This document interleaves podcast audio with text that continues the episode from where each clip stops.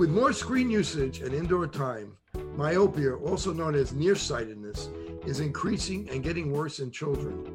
Now, certified eye doctors can prescribe MiSight one day, the first and only FDA approved soft contact lens to slow myopia progression in age appropriate children.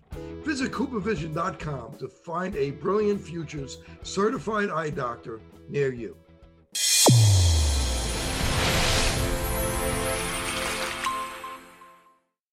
Your eyes and your vision are under attack, damaging blue light from the sun. Your phone, your computer, your tablet, even light bulbs and car headlights is constantly bombarding you. The good news is our eyes actually already have a line of defense to counter the effects of blue light.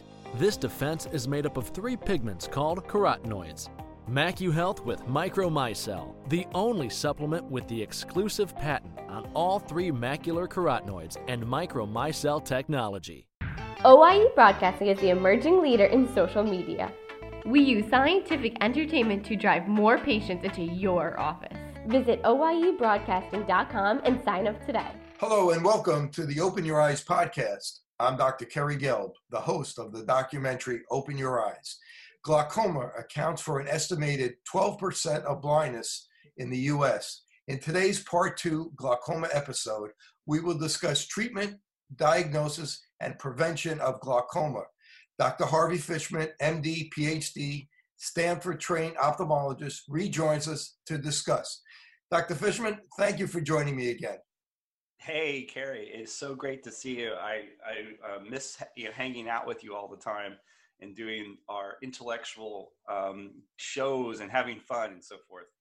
Well, I really appreciate it. In our first episode, we discussed what is glaucoma, the cause, the types, eye pressure, and even infantile glaucoma. But let's get started with today. Uh, let's talk about how do we diagnose glaucoma? Great question. So the, the thing about glaucoma, Kerry, is that as we got as we mentioned in our previous show, it's one of these conditions that goes unnoticed a lot. And the reason being is that um, it generally doesn't cause pain, although one of the ways you can diagnose it or one of those symptoms you can have is pain for certain types of glaucoma but generally it's not it's a non-painful condition and as a result uh, there is not and some and because glaucoma tends to affect one eye and not the other. And also, it, uh, at least sequentially, it might affect one eye first, but not the other. And because we have two eyes, that actually builds the visual field together. Our our our visual imagery of our world is we have two eyes, and they they kind of mesh and they fill in details that are not um, picked up by one eye versus the other. And as a result, we tend not to go in for a you know if we don't have symptoms, we don't go into the eye doctor. Um, and so the uh, problem is that um, you know we often will have glaucoma. Some people will have glaucoma and never know it. So um, the the way it's diagnosed is number one, you know, it's like what I said before, which is you don't know what you don't know. You got to go into the optometrist or ophthalmologist for to get particular exams to uh, diagnose it. And the way it's diagnosed um, is and this will surprise people who are not familiar with you know the, the basic definition of glaucoma it's not necessarily pressure. In fact if you're a really really good glaucoma specialist you actually look at the optic nerve because glaucoma as we mentioned in our previous show is a disease of the optic nerve. Um, while pressure and these other you know things that you see um, are risk factors for glaucoma it doesn't define glaucoma. Pressure doesn't define glaucoma. Again, it's like that previous analogy. I like, I, and I'm, I guess I shouldn't say that it's the uh, spaghetti, the, the um, you know, the spaghetti strands or the very delicate thre- threads, which is the optic nerve. But really, the diagnosis comes in studying and understanding the, that very delicate structure of the optic nerve. Um, you can, again, I was going to say it's um, angel hair pasta, but I, I, somehow I can't get angel hair pasta. Maybe I'm really excited about you know Italian food tonight or something.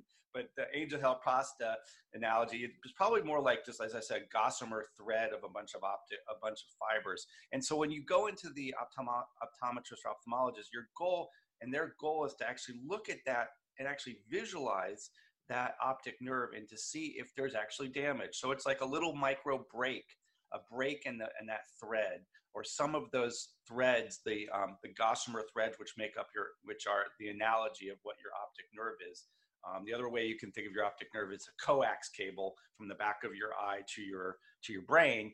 And so the the the way it's diagnosed is to try to figure out what you know is there any damage to that coax cable? Is there any damage to this bundle of threads that are connecting your eye to your brain?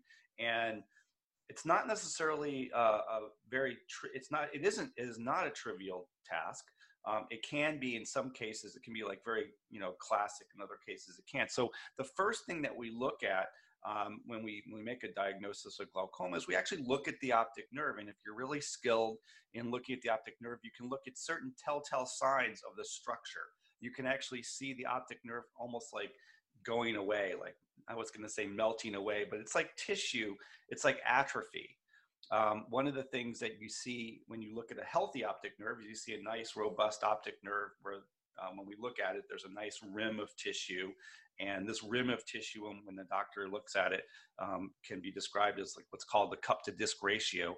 But the reality is that when you look at that rim of tissue there's there's an observation. You can sort of get a there are you can look at the color of it. You can look at, at, at, whether there's some atrophy meaning is there's is there parts of the optic nerve that have sort of gone away. So that's the first thing you do. You just actually look at it.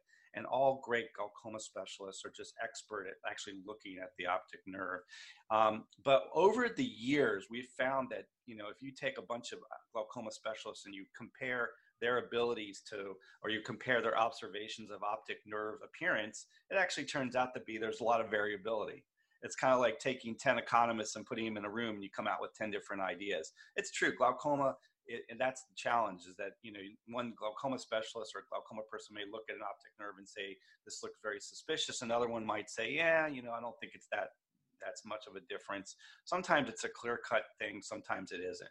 So the reason that, that there's that disparity in terms of actually looking at the optic nerve and, and sort of documenting and taking pictures of it um, is then you and, and so the idea is that when and, and based on that initial exam that you do, you may get a sense that this is a suspicious nerve or not. Um, sometimes you just know it is, or you know it's a glaucoma nerve, and you just and the diagnosis is there.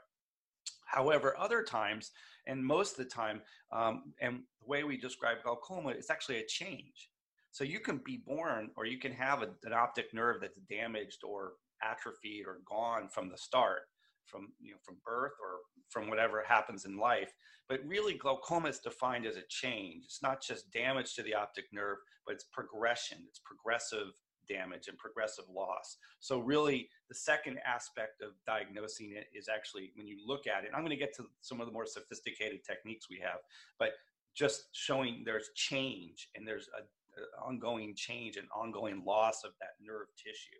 So that's that's a critical aspect of defining glaucoma because if there's no change, um, then it's not an active progressive glaucomatous damage or, or, occurring, and that has something to do about your your your condition. So the second, so it's not just so you document it, you look at it, and you look at it from year to year, which again gets back to our you need to go in on multiple visits because you can't know if you don't know what you don't know, and you don't know if the glaucoma is progressing. So that's just like sort of traditional and standard way that we've always diagnosed glaucoma. But then in the last couple years, we've developed some incredibly sophisticated tools uh, imaging techniques, in particular optical coherence tomography, which is a different, basically a technique that actually looks at the thickness of the nerve. So we can actually scan with with very with uh, we can scan the nerve with um, light that non-invasive light, so to speak, that actually basically gives you a volumetric, an entire image of the optic nerve. Not only like the rim of the nerve, but you can look at the thickness of the nerve, and you can look at what the topography, you can look at what the shape of the nerve is and you can look at it in different depths and different levels. And so there's there are these techniques with oct where you can actually start looking actually at the thickness of the nerve. And then again when that gives you an ability to, to really understand is there actual loss of nerve tissue or isn't or isn't there? And then these devices also can look progressive can look at progressive changes. So you can see like on year one you may have this amount of nerve tissue the threads, the bundle, the coax cable, and then you might notice that in years in, in future visits, that that coax cable gets smaller and smaller, gets thinner and thinner, and then there's less tissue. And that, of course, goes back to your observation, like we said, that you might notice changes. So that's the second way, this OCT imaging. And there are other, and there are new and up and coming uh, imaging techniques all the time. Um, that OCT can also image different parts of the retina, which also reflect, which is where some of the where the optic nerve actually starts. The optic nerve, the, the uh, tissue of the optic nerve actually starts in the retina, and so you can actually look at the retina. And then um, the other th- the other technique, so the third technique that we do after observation and after um, using OCT is we use the, the, the gold one the gold standards, which is actually a, a visual field. Um, you can have a decrease in tissue, but you have a totally normal vision. Um, one of the great things about our visual system is there's a lot of redundancy. So our visual system was built with this redundancy in, in place so that you can lose a lot of tissue and still function completely normally. So the, the next thing we look at is we actually do what's, which, which is a, called a visual field.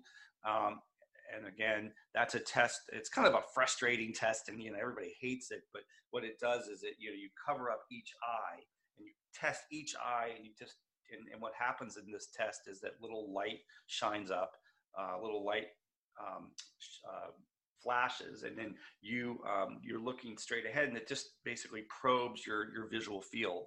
And the thing that's interesting about that is, you know, first of all, you're doing each eye individually, which most people don't do in their daily lives. And as I mentioned in our previous discussion, you can have many people can have you know vision loss and actually significant vision loss in one eye because they just gradually stop using that eye. And then weird things happen like they cover up that eye and all of a sudden or they cover up their good eye and then all of a sudden they realize hey i can't see. So the third thing is this visual field. And then and those are the sort of the, the standard ways we diagnose it. Now pressure um, is a is a we also measure the eye pressure which tells us something about the risk factor um, if the eye pressure is really high again it doesn't define glaucoma because again glaucoma is damage to the optic nerve but it does give us more uh, information about you know knowing whether or not the uh, that this is glaucoma. Obviously, we ask really specific questions like we ask family history, and uh, we go through all your risk factors, and that helps us make a diagnosis of it in ter- terms of like giving us more confidence that if everybody in your family has glaucoma and your pressure is elevated and your visual field shows the you know defects in the vision um, that are consistent with glaucoma and your OCT looks like it's thinned out, then it's probably glaucoma. Um, but you know, there's a lot of masquerading diseases that can mimic glaucoma, and that's something that's really important to consider as well. And when you and if you, have, you if you have a really skilled glaucoma specialist or someone who does a lot of glaucoma, they can often tease a, tease apart, you know, what might look like glaucoma, but could actually be brain tumor. Um, and that's one of the big uh, pitfalls of glaucoma diagnosis is sometimes you can have brain tumors that actually mimic uh, glaucoma, and you got to be very careful. And then, of course, there are types of glaucoma that are you're born with, and so good family history and good documentation over many years helps you know whether this was a congenital, meaning you were born with this type of damage to the optic nerve versus not. So it's really a, a fascinating, it's a very fascinating field. Um, um, and the other thing, that some of the newer imaging techniques to diagnose it uh, are now including things like looking not just at the structure of the nerve, but actually the vasculature. So people have found that the blood vessels that supply the optic nerve, they also drop out.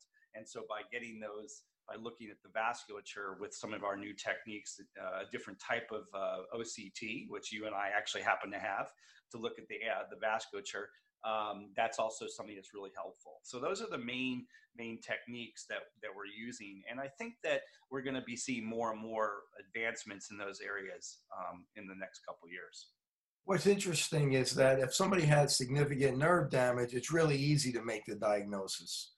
But what's when it's difficult is those people that may have glaucoma or may not have glaucoma. And we know that people have glaucoma, there's about a 40% chance they could lose vision in one of the eyes. So we want to we want to diagnose as soon as possible so we could treat early. So yeah, it's very easy when there's something significantly wrong and we have a beautiful visual field defect and we see that notch but those borderline cases when we have one of the risk factors that are that are high but we're not sure whether or not to treat those people when you're not sure and you're on the fence and you're looking and the imaging the oct is kind of borderline, and we, something the corneal thickness that we didn't talk about yet. The corneal right. thickness is maybe thinner, and that's a risk factor. We'll use an ultrasound and we'll measure the front of the eye and check for for the corneal thickness.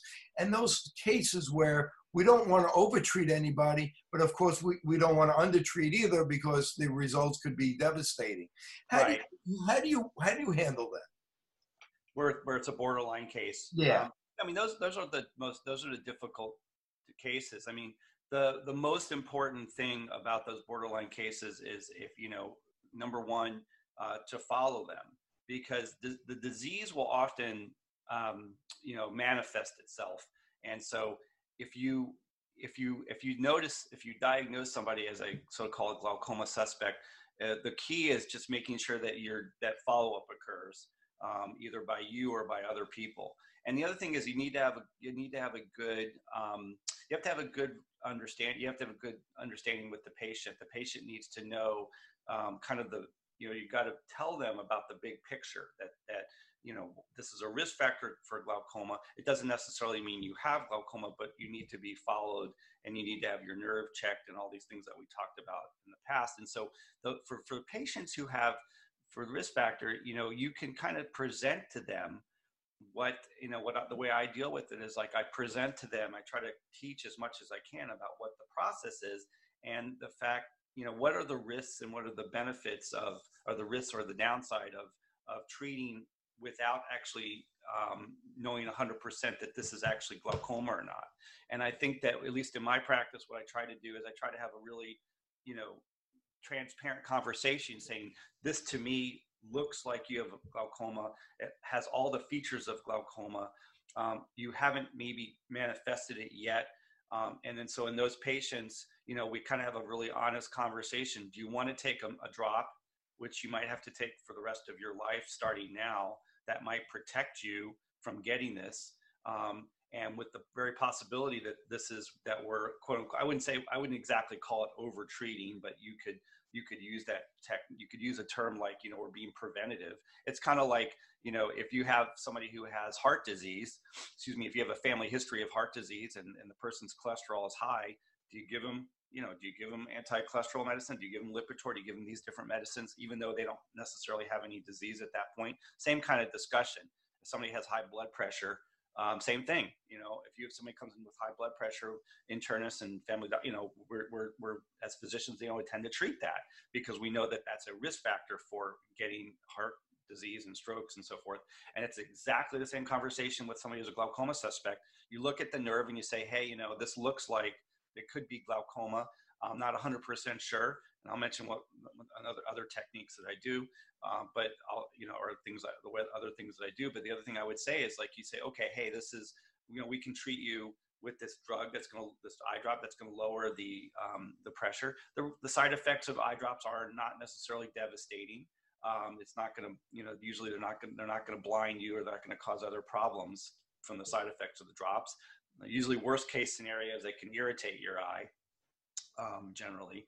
And that's not and it can also ca- cause color changes to your to the color of your eye and it can cause your skin to get you know have some changes because of the the drops that we use. So they're not a 100% you know without side effects but you know neither are cholesterol drugs or low or pressure you know or blood pressure drugs.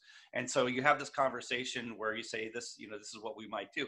And the other thing is i think you have to basically say you know you know if you know and if there's if there's some question about whether you should take the drop or not you know you can always say well we can follow you really carefully. We can do more frequent visits because the if there's any changes that occur then we could add the drop so if you decide for instance okay you're at risk. We don't want to necessarily give you the drops or we make a mutual decision with the patient that we don't want to start drops uh, then you can say well we need to follow you very carefully then um, I mean, regardless, even whether you start the drops or not, you got to follow them carefully. But but you know, you can you have to be like we'll be maybe we'll do interval checks that are even shorter than what we normally would do. And then finally, I don't think it's unusual. I don't think it's bad. I think it's great to say, hey, you know, I want to get another one of my colleagues to take a look at you. I think that we should be. This is a this is a team. This is a team effort. This is not a uh, this is not a solo uh, swimming event, right? This is a this is a team effort, and I think that you know it takes it takes a village to to treat to do things. And I think that you know if you have a really nice, if I have a good colleague, I I tend to like you know some of my super smart colleagues at Stanford and locally, and I'll try to, I'll just send them to them and say, hey, what do you think? And they'll either agree or they'll say, yeah, you know, I think this is reasonable, or they'll treat. You know, I think that that's really the key. Good communication and good follow up is really the key. And unfortunately, you know, some of those things can fall through the cracks, which is unfortunate. You got to be really vigilant about that. Are there any additional tests such as color vision, electrodiagnostics, uh, gonioscopy that you would add to uh, your workup to the patient? Yeah, I mean, so obviously a full glaucoma workup can take, you know, there are other things that we do, including we measure, as you pointed out, the corneal thickness, which is a risk factor, and it also helps us uh, figure out whether uh, the pressure measurement is, is artifactually low or high, depending on the thickness of the cornea, how we measure it. Gonioscopy, where we're, you know, obviously we're looking at the actual physical outflow chamber of the front part of the eye. Um, and that's a, you know, an anatomic description of, of, of, of whether the, the eye is is a type of glaucoma risk that's a narrow angle versus an open angle, and that gonioscopy is critical. And by the way, OCT is excellent is an excellent technique also to confirm your goni- gonioscopy findings. Um, and then, you know, in terms of physical exam, those are the those are some of the main things that you do. Um, you want to, you know, one of the things we probably don't do enough of is pupillary uh, testing.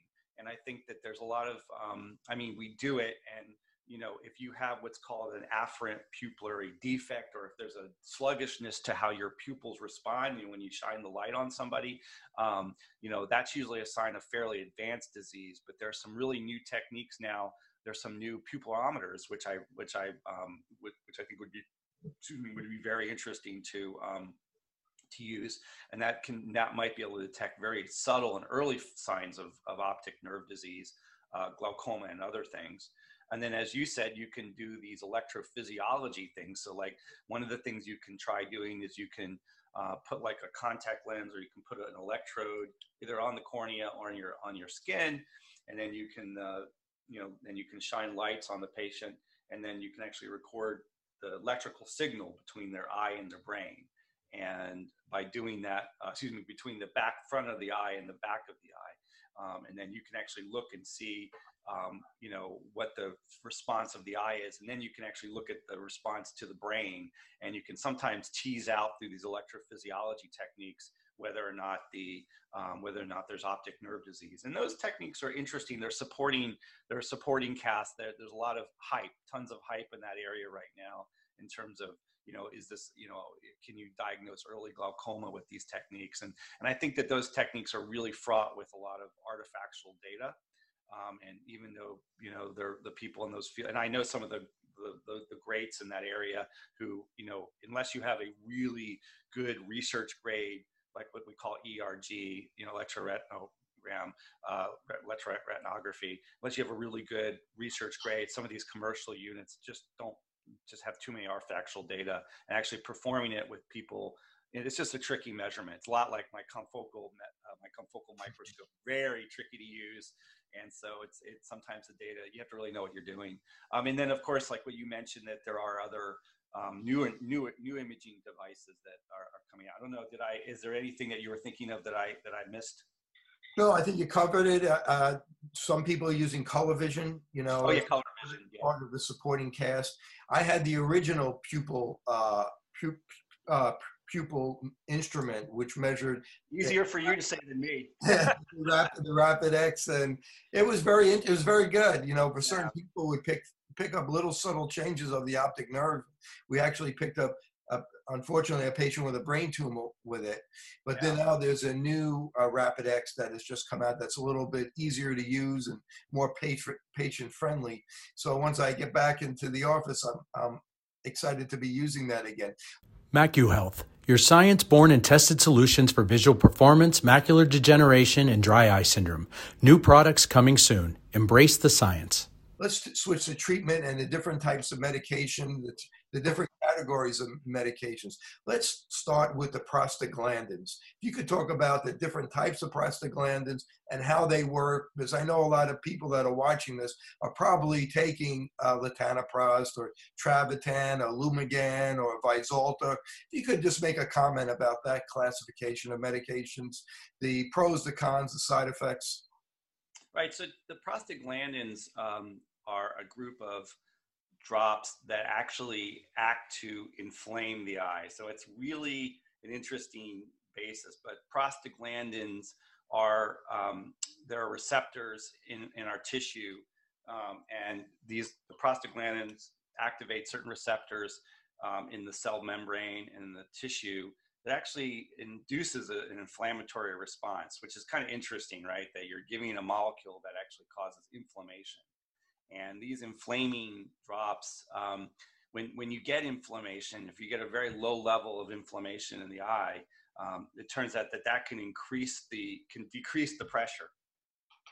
Kind of interesting. And so um, the, these prostaglandins actually can, um, there are certain outflow tissues in our, in our eye um, where when, you know, the inside of the uh, eye uh, makes the fluid that keeps the eye uh, a, a, sphere and it keeps it, you know, uh, com, you know, keeps it uh, a certain shape. And so we have these these tissue, these areas of our eye which are producing tissue or producing fluid, and it keeps the eye inflated, so to speak. But then this fluid needs to escape. And so this escape valve, uh, there's a 360 degree escape valve, is kind of a ring of tissue called the trabecular meshwork.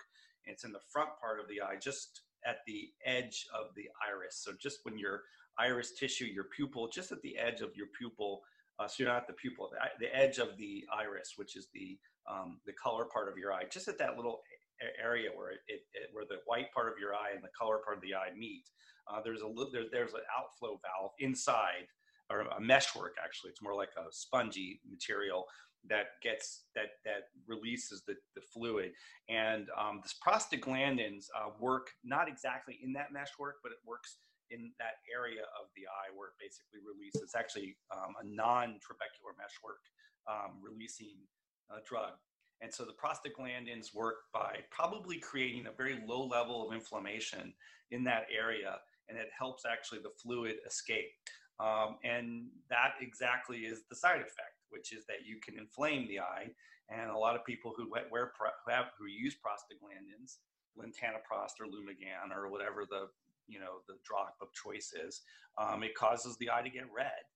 And um, it's interesting because prostaglandins, so you know the body does interesting things with inflammation, lots of interesting things, including um, one of the things that can happen when you inflame is you can get blood vessel growth.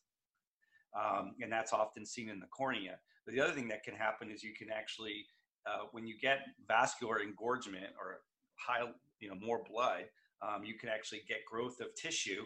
And one of the positive side effects of prostaglandin is that your eyelashes uh, can get longer. And so the, the, the prostaglandins are, are used in a, um, you know, used in cosmetic uh, to, to make uh, eyelashes get longer if that's if that's your choice.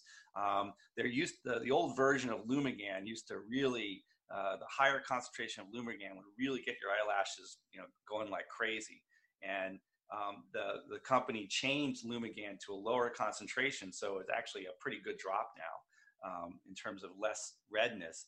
But they took the original version, which caused all this exuberant eyelash growth, and they turned it into Latisse which is now used to increase, you know, you can apply it to the eyelashes.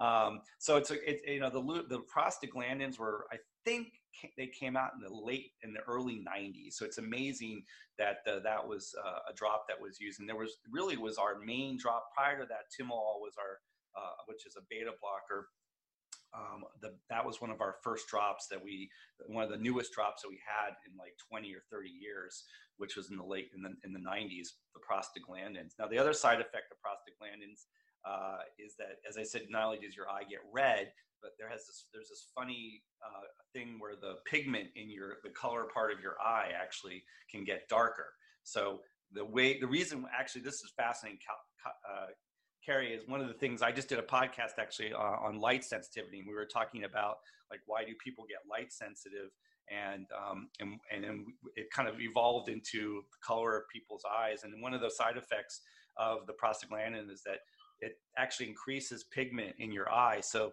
one of the reasons that reason that somebody has a blue eye versus a brown eye is about the amount of pigment and the amount of light that gets gets absorbed in the iris and then or how much gets reflected and unfortunately one of the side effects of the prostaglandins is that people who have blue eyes or bluish and green or hazel eyes can go to a darker eye. And i'll tell you that's been a deal breaker for a few of my patients even though prostaglandin at the time was the number one pressure lowering you know medication uh, and it could save their vision. They were just adamant. They did not want they'd rather go blind than have you know lose their their color you know go lose their blue eyes and that's a true statement. So you think i can put some of that on my head and maybe grow some grow some hair? Uh, if you do that please let me know because i'm going to invest in all those companies because that you're going to need a lot so let's talk about the, you, what you alluded to, the second category of glaucoma medication, the beta blockers, the yellow cap. People are used to that at uh, Timoptic. Talk to us how that works. And what's the pros, the cons, the side effects? Yeah, so Timoptic is, was one of the gold was the gold standard for for glaucoma, uh, you know, treatment.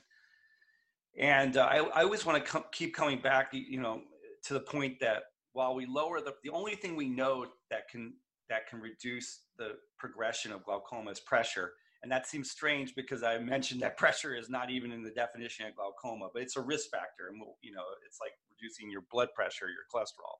Um, but but Timol is a uh, is a is a medication that reduces the production of the fluid. So the prostaglandins increase the outflow of the fluid that gets uh, formed in your eye, and the the beta blockers or Timol um, is actually a drop that's used. It reduces the amount of fluid production, so it's it blocks the production of of the of the inside fluid of your eye, and that reduces the pressure. And uh, interestingly enough, beta blocker, the Nobel Prize in chemistry and medicine, or the chem- in, med- in chemistry, was won for discovery of the um, structure of the uh, receptor for beta for beta blockers. Okay, the adrenergic receptors. So um, so the way it works is, uh, as I said, it reduces the pressure, it reduces the production of fluid, and the side effects. Um, the thing about beta blockers um, is is that uh, they can also affect other parts of your eye. Now, they, they the beta blockers tend not to have as much uh, ocular redness uh, effects on the eye, um, but and this will uh, be a shocker to some of our listeners uh, and our viewers, Kerry, is that uh, eye drops can you know act systemically and they can be very very significant. And one of the things that happens is that when you use an eye drop you um, can get that you know even though it's a small amount it can go into your into your systemic system. And not all eye drops go systemically in, in, in other words you know gets affected by the whole body. Um, because of the uh, concentration of many drops it, it, they don't have any systemic side effects but in fact uh, Tymol can. And one of the things about Timol, it's a beta blocker. So uh, we use beta blockers all the time to lower our heart rate. Um, and that can be a great thing if you have high blood pressure or you have congestive heart failure or you have other type, types of, uh, you know, atrial fibrillation, things like that. But, um, you know, if you um, if you put an eye drop in that's Tymol and you and you're not on a beta blocker or you've never had one, you can significantly reduce your heart rate and you can really drop your blood pressure. So it's really important to, for uh, to understand that that's one of the side effects. There are a lot of side effects. I'm not going to go through them all, um, but the other side effect that's significant is is if you're an asthmatic or you have lung problems, um, it's really important because that can exacerbate uh, lung disease. Um, the other thing that is true is that beta blockers can make your diabetes get worse. Um, so it can affect your glucose levels. So those are all really important um, side effects that you need to really keep in check when you when you start taking those. What can we do to prevent systemic absorption of eye drops? So um, there are some techniques where you can actually. So the reason that um, the drops, the main reasons that the drops cause side effects is that they go through um, the natural tear ducts. When we produce tears and we cry um, or we put a drop in our eye, um, some of it flows onto our skin and goes nowhere. Um, but some of it actually flows into these little tiny holes in your eyelid that then drains into the back of your throat. And all that tissue, both in your nose and your throat, um, is just has a tremendous amount of vasculature and it just absorbs it right into the body, one right into your bloodstream. And one of the things about um, one of the things about your eyes that's interesting, Kerry, is that um, in terms of the systemic effects of some of these drops, is that it bypasses your liver, so you get an immediate effect. So, like for instance, if you have heart disease, some people are, you know, chest pain, they'll put a little thing under your tongue, and like a, um, they'll put night, you know, they'll put some sort of a uh, like a, uh, a nitro, you know, like a nitro uh, drop or something like that. And, and, and, nitric oxide causes immediate vasodilation, but we'll get into that in a bit because actually there's some aspect to that with glaucoma. But what happens is with the eye, you get you you buy it doesn't go through like if you eat something or you um, when you eat food or you take an oral medicine it goes through your liver it gets processed it takes a long time for that drug to get um, you know to get um, uh, have an effect on the body but if you put it under your tongue or for instance a drop in your eye it goes right into your bloodstream and you get immediate effects so, um, the, so this is a long answer to your question. I, I, don't seem to get to the answer quick enough. I apologize. You can just clunk me on the head and say, "Hey, Fishman, get to the answer quicker." I just like talking about these things. But in the circuitous route, the way you can prevent the uh, the drop from you know, minimizing it into your throat is obviously to close those little areas, the the little punctal areas right here. excuse me and you, and you you can you can pinch them off with your fingers while you while you're putting the drop in and um, and then you can um, you can just wait, and that's a good way of preventing that. So let's talk about the alpha agonists, Alphagan, for example. So Alphagan listeners are on Alphagan. Yep. Pros, the cons. Yeah, so Alphagan's a great drop. Um, it tends to have a lot less systemic effects. I like that. Um, it doesn't have as much pressure lowering. It has a dual mechanism. It has both a pressure. It it, it acts a little bit like um, uh, the beta blockers like Timolol in that it reduces the production of, t- of uh, fluid on the inside of the eye, but it also has another effect, which it also increases outflow. So those are two sort of two mechanisms that it does to uh, to reduce the pressure. And um, and the so it's a good drop. It's a it's really what we consider more of a secondary, an add-on. So if you need lower pressure beyond what you get with the prostaglandin, uh, you can add um, or Timol, you can add um, you can add Alphagan. Um, Alphagan brimonidine is the other name for it. Um, the, the thing about brimonidine, there's been some interesting studies showing brimonidine may have some neuroprotective effects on the optic nerve. So um, one of the things that when we talk about treatment, and hopefully we'll get into this, um, you know, because we're talking about the optic nerve, it's not just pressure. It, there can be other factors. There, often there are a lot of other factors other than just pressure. So if you have a drop that does other things, like for instance, supports the health of the optic nerve and actually prevents the optic nerve from dying at the biochemical level, that's a that's a great thing you want to do. And there's been papers over the years, kind of like touting um, Alphagan or brimonidine as a way to to protect. It's a neuroprotectant of the optic nerve, and I mean the data is is is, is not 100% on that, but that's the other mechanism that could be interesting about Alphagan. The side effects of Alphagan are um, uh, generally well tolerated, but it can cause a tremendous allergy. There's the classic Alphagan allergy, so you can get like a red eye, like a conjunctivitis, and then it's amazing. You know, you could be using Alphagan for years, and all of a sudden you get a red eye. You always got to think, hey, this is this could be. Yeah, it could blow up on you. It's it can blow up. up. It's, not, it's unclear why, for instance, people respond that way. Why they're immune? It's an immune response. It's generally an immune response, um, and it's crazy. Like you could be on the job for ten years, and all of a sudden, bam! And probably has something to do with your gut. We'll get into that. so let's go next to the carbonic anhydrase inhibitors. Uh, an example is Azopt. Yep. That, yeah, the Azopt reduces the production of of of um, tears, or excuse me, production of the fluid as well. So it's like a beta blocker. It reduces actually the production of the. Um, it's another. It's sort of a, another way that the, the, the body can that the uh, drop will reduce the amount of fluid that's made by these cells in the eye. Uh, um, uh, pros and cons.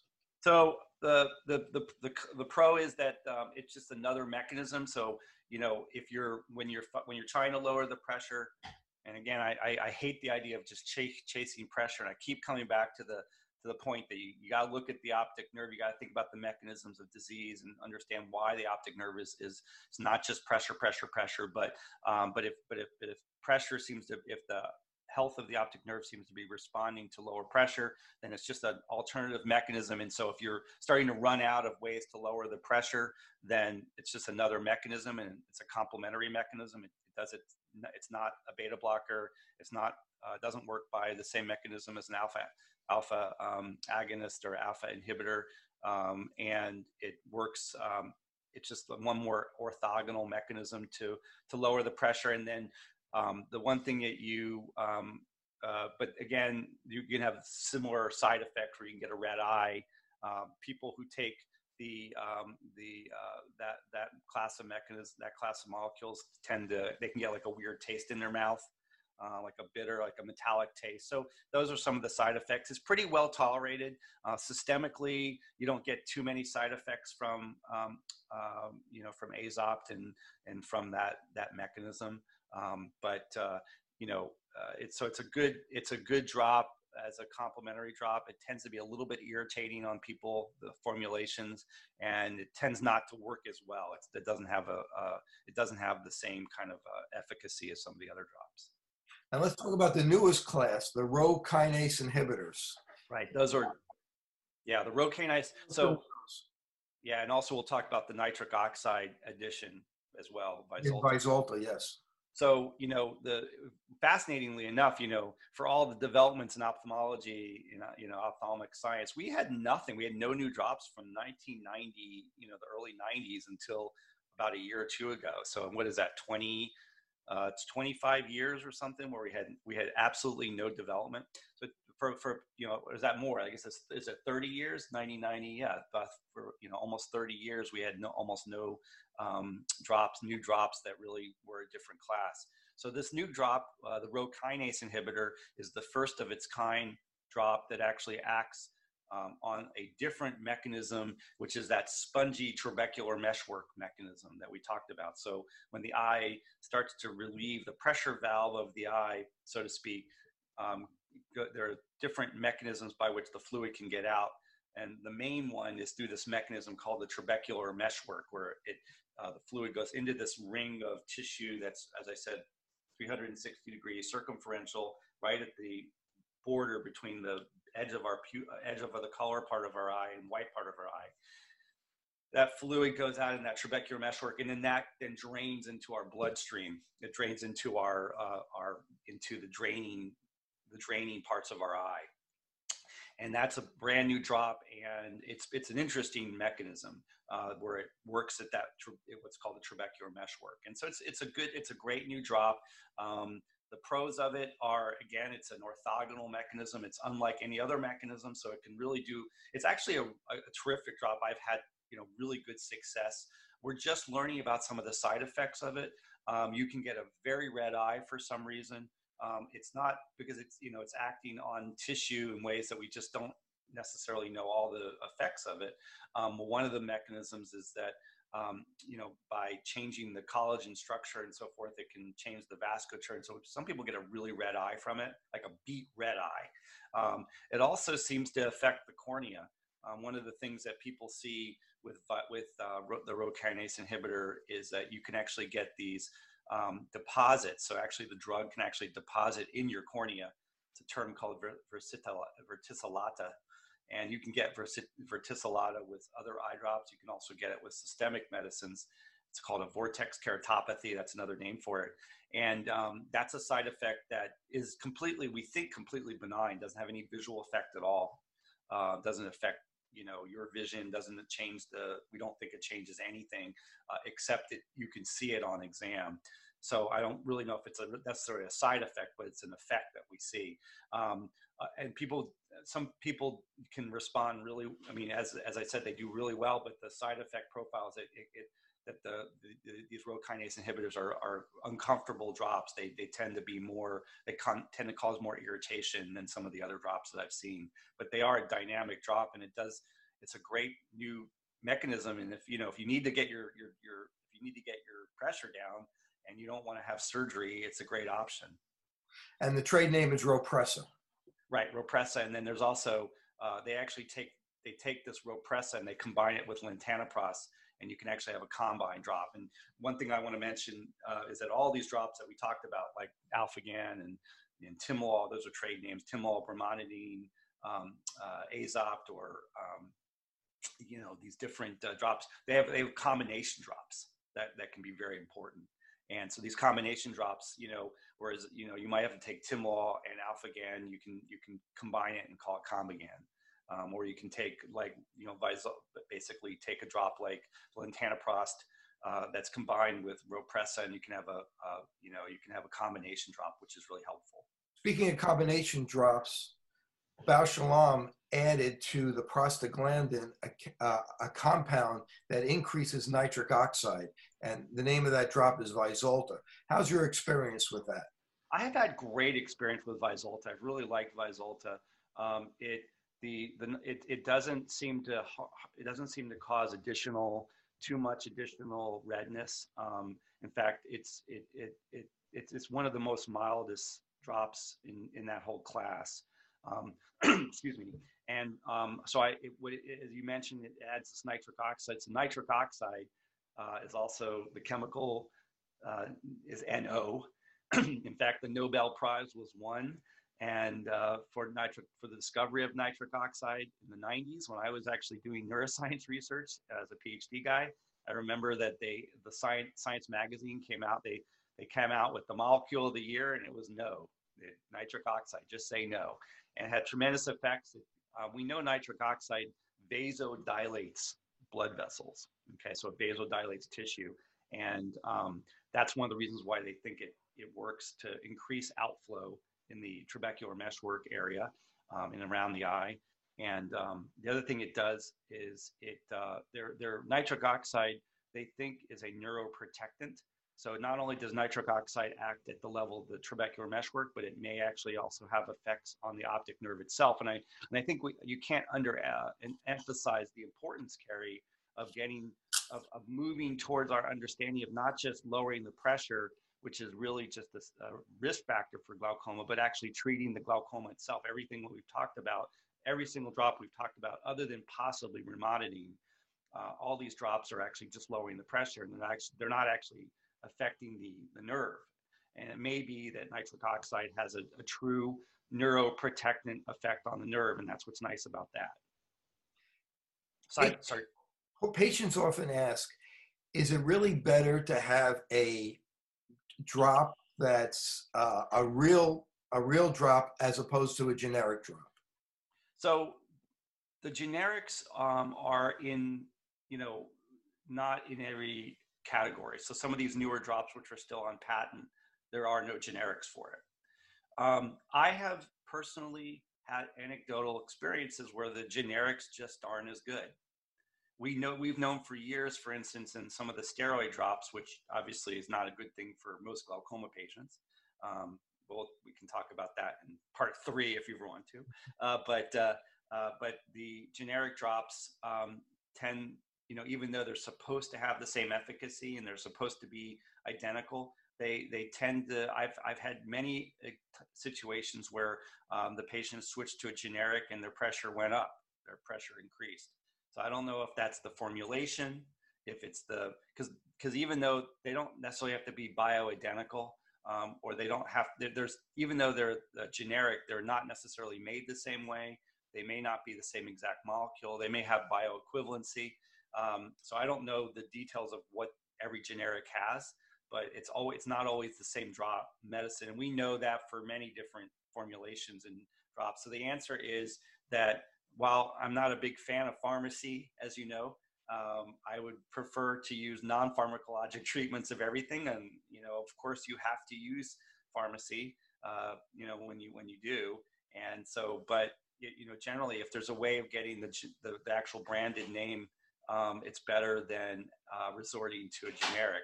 But if you do go to a generic, um, you know, what one thing one thing I will do is I will uh, especially when I first start treating somebody with glaucoma, often um, I'll prescribe a generic from the start, um, and uh, or you know if their if their insurance doesn't cover it, and then I just monitor it. So if I see if I can get the appropriate response and pressure uh, and side effect profile that looks good with the generic, then great, I'll use it, especially if it's cheaper. But ironically, the, some of the pharmacies, some of the pharmacies and so forth, it's, it's, it turns out like sometimes a generic can be more expensive than the, the branded one. So it's just, we're living in a crazy world of, of, uh, of pharmaceutical drops these days. It's just really frustrating the way the whole system works. You know, and some of the brand, branded uh, companies actually make the generic, but there's 9, 10, 11 different companies that will make the generic medicine, and you really don't know what you're getting as a patient. There was a study done in India where they looked at latanoprost, a branded one versus generic, and the branded lowered the pressure 41%, where the generic only did 29%. So if you could go with branded, we're always probably better off, but many times the insurance company doesn't cover it. And typically the generic ju- drug usually works pretty good. Maybe not quite as good as the branded in all cases, but in some cases it does. But with that being said, I want to thank Dr. Harvey Fishman for joining me today. You're a wealth of knowledge. Harvey, if somebody wants to get learn more about you, how can they do that? Thanks for asking, Kerry, and uh, uh, thank you. You are such a inspiration to me and the rest of the world in terms of really opening our eyes, no pun intended, about what eye disease is and how we can all help. But if you want to reach me, um, I have a, you can re- obviously find me on my website, www.fishmanvision.com. You can find me on Twitter at drfishman, F I S H M A N. Um, I have a, uh, a new podcast uh, called I Chat with Dr. Harv. Um, I'll be starting a website called I Chat with Dr. Harv as well. And uh, you can also, I also have an Instagram account called Fishman Vision, where sometimes I'll post neat videos and so forth. Um, but uh, that's how you reach me. And I, but uh, as I said, Kerry, thank you so much for this. It's great being friends with you and colleagues, and you're a great guy, and you're really an inspiration to people um, who you know want to deal with their eye problems and understand their eye problems in a way that maybe they don't get explained or they don't understand it from their from the traditional route. So thanks so much. You're you're a real inspiration. Well, thanks, Harvey. And our next episode, we're going to talk about prevention. We didn't get to it as much today, where we're going to talk about exercise and green vegetables and green tea and different types of teas and meditation and how that may be able to help decrease the progression of glaucoma or decrease glaucoma and prevent it. So for I'm Dr. Kerry Gelb for Open Your Eyes. Until next time, thank you very much. Thanks, Kerry.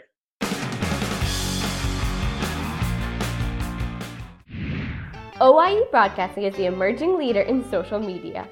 We use scientific entertainment to drive more patients into your office. Visit OIEBroadcasting.com and sign up today.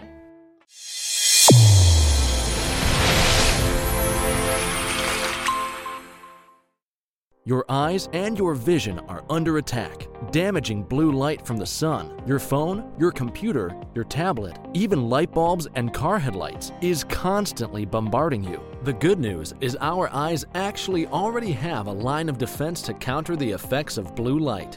This defense is made up of three pigments called carotenoids.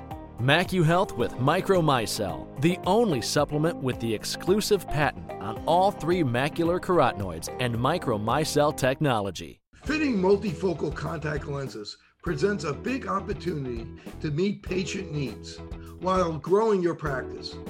Alcon is your partner not only with our innovative portfolio, but through e learning.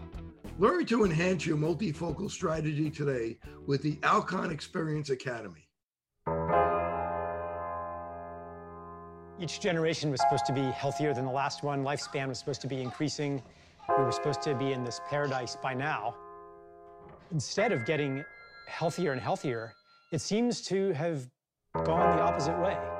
Millennials were projected to be the first generation in history to not outlive the generation before them. We are certainly headed for disaster. I think a lot of people are beginning to question the whole story. We live in a time where the paradigms are shifting. And the optometrist, in my opinion, is one of the best kept secrets. The public doesn't realize about going to the eye doctor. so many different diseases actually manifest in the eye. The back of the eye is the only place in the body that you could actually see the blood vessels. Completely non-invasively, you could screen thousands of people, not just for their eye health, but for their whole body health. Because this disease is here, it's also going to be here. And I can look into the back of my eyeball, and there are expert doctors on the ground who are looking at my eyeball while I'm doing it.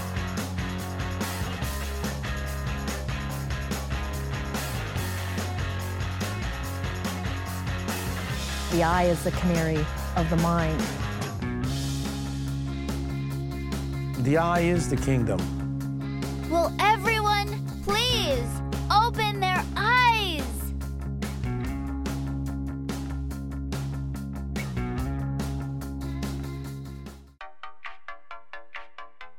Since I bought Safe for You, my dad makes me clean his boat. Es natural y es un buen producto. Every time I go back to school, my mom always makes sure that I have my Safe for You products. I bring extra, and my roommates certainly don't mind. It's a good thing I had Safe for You to clean up after this little guy. When my hands get dry, I like to wash them with Safe for You.